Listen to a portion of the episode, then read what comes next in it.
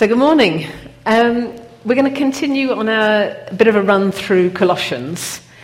And we're looking this morning at Colossians 1 21 to 23. So, it's quite a short little passage, but, you know, there's quite a lot in it. So, once you were alienated from God and were enemies in your minds because of your evil behavior. But now he has reconciled you by Christ's physical body through death to present you holy in his sight, without blemish and free from accusation. If you continue in your faith, established and firm, and do not move from the hope held out in the gospel.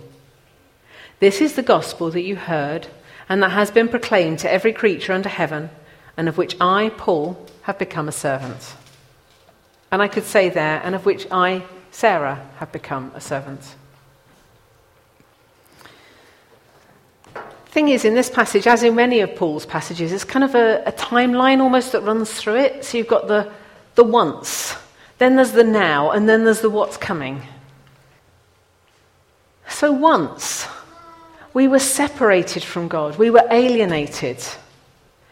And I think too often we kind of go, oh, because I'm sinful, God can't come near me. You know, we think we're separated from God because of what we've done. But actually, I think what the Bible teaches is that actually we're separated from God more by our, what goes on in our mind about what we've done. Yes, it's sin that separates us, but it's not because He won't come close to us. It's because we won't come close to Him. We feel ashamed. We feel separated by that. And it says here, you know, we were separated, we were enemies in our minds because of our evil behavior. It's what's going on in our minds that makes us the enemy and makes us alienated. We hide from God and we don't do it very well. Like this child hiding in the cupboard, God still sees us, He still knows where we are, and He still comes close. We see it in Genesis 3, the very first time that we recorded that someone sins. The first thing they do is hide, because in their own minds, they can't come close to God. And actually, God immediately comes to them. God comes close to them when they have sinned. God comes close to us when we have sinned. And God wants to come close now to us, even though we have sinned. We have done stuff that is wrong. We've missed the mark at times. We sometimes think of those great big passages, particularly in the Old Testament, things like Isaiah 6, where there's a guy, Isaiah, he suddenly finds himself in the temple, in the presence of God. God has called him there. God has said, Come close. But his immediate reaction is, I'm sinful. I can't come this close. And God says, That's okay. And he cleanses him. And that's what he wants to do for each and every one of us. He wants to say, I know that when you come this close, it feels scary. I know that when you come this close, you notice the stuff in your life that's just not right. But God says, That's okay because I love you. So, Paul here is saying, You were alienated from God and enemies in your mind because of your evil behavior. Don't let what's going on in your mind, that lie that Satan tells us, that he says you're not forgiven, you're not good enough, you're not able to come close. That's a lie. That's not true. God says, I want to come close. I want to find you in that cupboard that you are hiding from me. And I want to just draw you out. I want to bring you close so that I can talk to you face to face. He doesn't want to talk to our feet that are sticking out of a cupboard. You know, when we see in Jesus, he comes, he doesn't spend time with those who are holier than thou.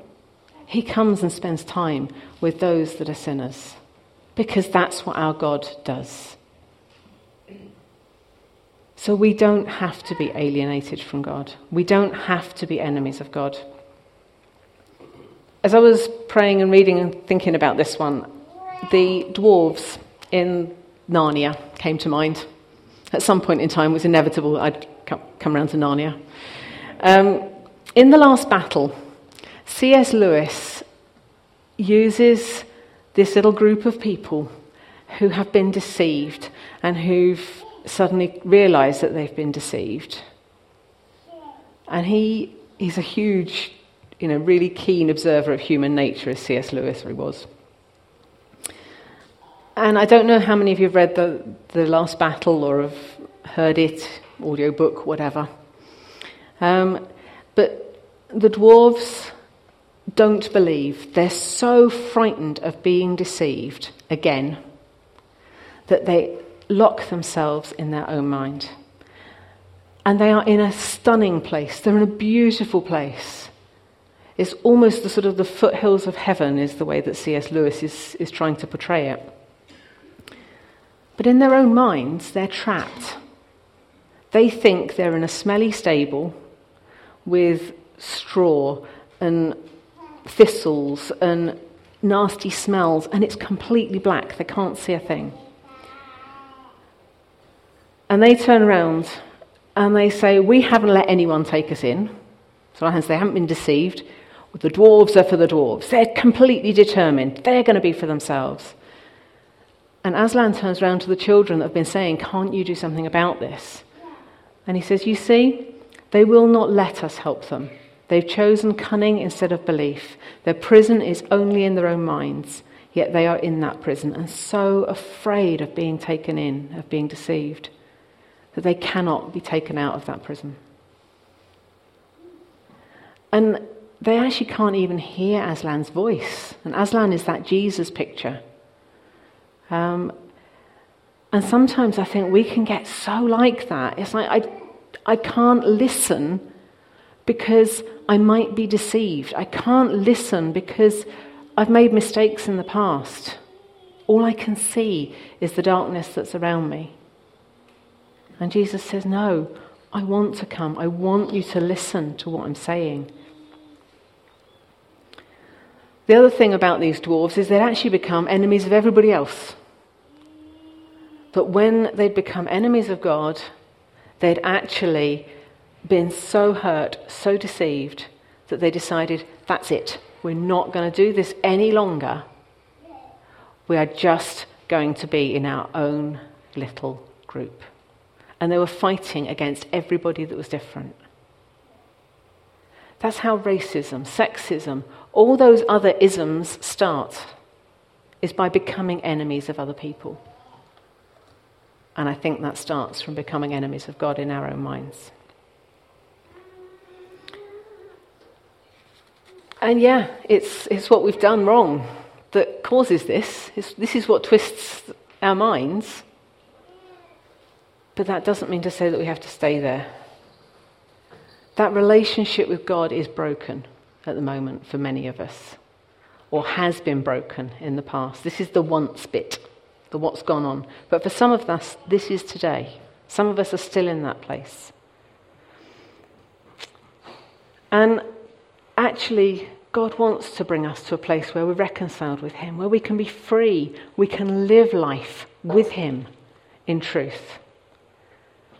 And the way that Jesus did that was he changed things by the cross. He made it possible for us to be free. He broke the power of Satan. He came that we could actually know him. We're released from Satan's power because of what Jesus did on the cross. And we're going to celebrate that later with communion. And that is just so beautiful. As one of the old hymns says, we're ransomed, healed, restored, forgiven. They're true words. because of what Jesus did on the cross. So Paul goes on to talk about now he has reconciled you by Christ's physical body through death to present you in his sight without blemish and free from accusation. Now, my guess is that if I actually turned around this morning and said, okay, how many of us feel holy, blameless, and free from accusation? How many of us would honestly put our hands up? But the thing is, we are holy, we are blameless, and we are free from accusation. We are set apart. That's what holy means. There isn't blame attached to us, and we aren't under accusation. So, if we're feeling like that, if we're thinking that that is true, that's a lie that's coming from somewhere other than God. Because God does not do that. Satan is the accuser. And there are times, you know, when we come close to God, just like Isaiah did in Isaiah 6, uh, Uh, we start to see our own sin. And I was going to try and actually sort of have something that had some stains on it that only showed up in ultraviolet light. I just couldn't get it working right. But actually, I think that is still the truth of it. You know, that actually it's as we come close to God, we see the stains that are there. But He only puts that light on them so that we can deal with them and get rid of them. He doesn't accuse us so that we can feel flattened and try and hide in our little cupboard with our feet sticking out. Okay? So now we have a new identity. We're reconciled to God. And that's amazing, actually. And we can run towards God as our Heavenly Father. Because we're holy, we're set apart, we have new goals and a new purpose in life. Sometimes I think holiness has been seen as something where we're set apart and we're separate. That's not what it's about. Being set apart for a purpose. It's like God is saying, okay, this is the job I've got for you. I am pulling you from that, putting you here, setting you apart so that you can be yourself. You can be free in who you are because of who God has made us. Um, we're forgiven, and the things that held us back in the past don't have to hold us down any longer. You know, we're, it, it's so different from sometimes what goes on in our mind. We're in here in, in verses 12, 13, and 14. It says, And giving joyful thanks to the Father, who's qualified you to share in the inheritance of the holy people in the kingdom of light. When we're saved, we're qualified to do this. We're qualified to share in the inheritance. The only one that's qualified to share in the inheritance in a normal state of events is the child, is the siblings, is the, it's the family. We are God's family. He's put us in that place. We are His family. And He's rescued us. Um, you can read the bits there. Um, we are redeemed. Satan no longer has any hold over us. And yet, too often, we actually give it back to him. We're free. And our lives are meant to be lived free in Jesus, knowing Him.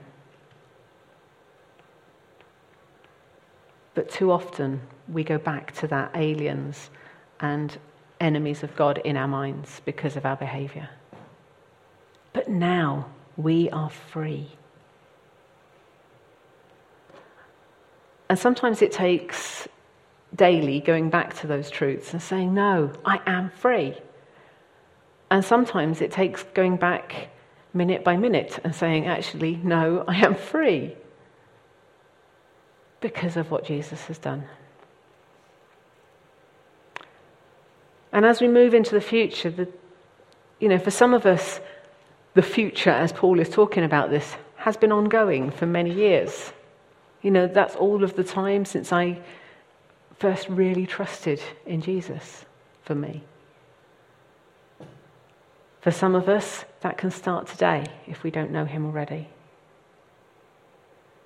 And that living relationship lasts while we continue to walk with Him. We have a choice. He's not going to turn around and say, No, I don't like you. But equally, if we turn around and say, Actually, no, I don't want you anymore, I believe He will say, Okay, I'm still here for when you turn around and come back, like the prodigal son. Don't abandon the hope that is there for each of us. It's there for us to live in minute by minute and day by day.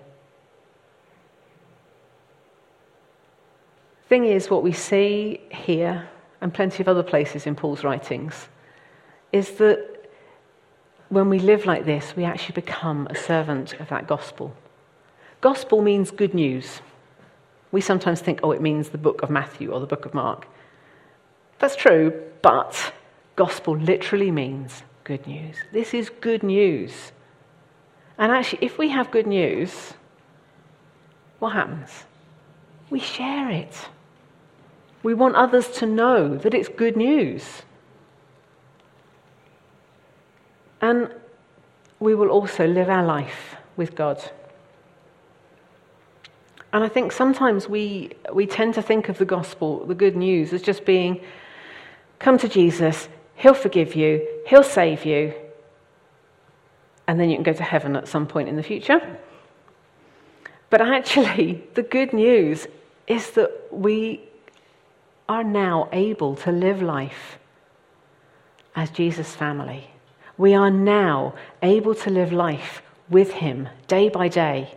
That is the most amazing news, actually, that there is ever and could ever be. And that excites me more than the idea of heaven or new earth or whatever. And, you know, that's pretty mind blowing. But living with Jesus now as part of his family is more exciting than anything else. And I think that doesn't mean to say it's going to be easy. It really doesn't. And Jesus says it's not going to be. But it does mean that wherever we are, we're with the living God who loves us. Whatever we're doing, we are doing it with the living God who loves us and who knows us through and through and through. So it's kind of a so what with a lot of these things, isn't there? Okay? And I think some of us may well still be in that once time or we may have returned to that once time, where in our heads we are still God's enemies. But actually, Jesus has made it possible for that to be changed.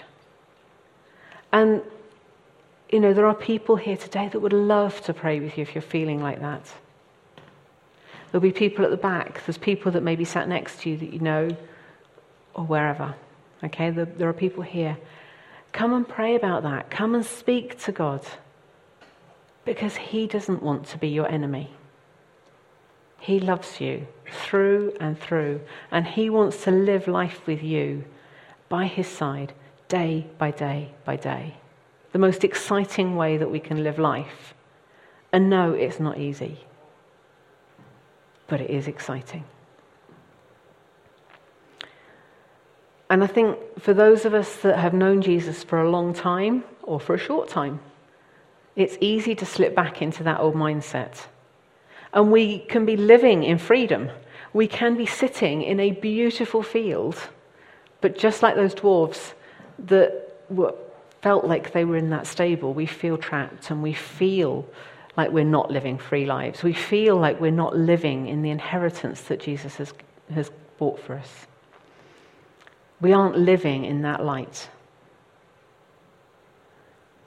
But those things are still true. We are still holy, blameless, free from accusation. We are free. And if that's you this morning, speak to somebody, pray with them. Pray on your own. It's not compulsory to pray with somebody else, but it, it often helps to really make it more real in our heads when we've said it out loud.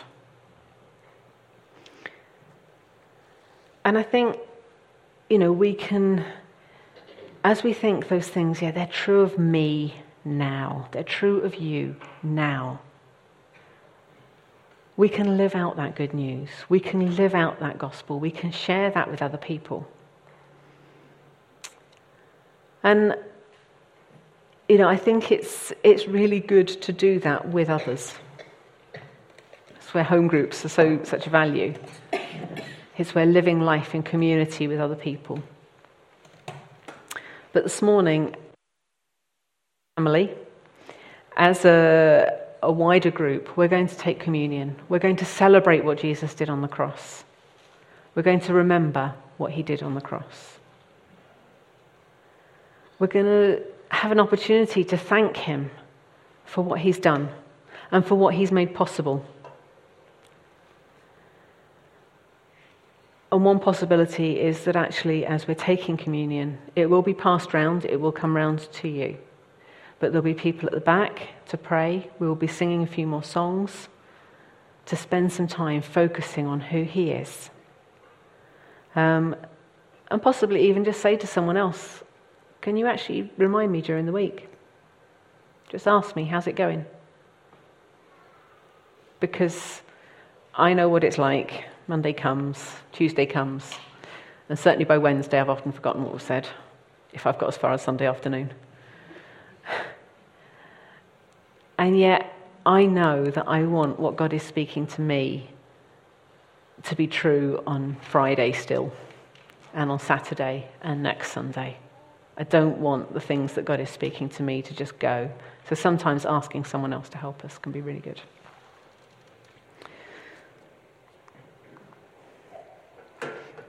So Jesus died on the cross to make us free, to bring us back into relationship with Him, so that we don't have to be tied by the lies that Satan has thrown at us over the years that have made us his enemies. On the night Jesus was betrayed, he took the bread and he broke that bread. And he said, this is my body given for you. Do this in remembrance of me. We do this now so that we can remember what he did and we can celebrate what that means for us today and tomorrow and for the rest of our lives and for the rest of eternity. And that's really exciting.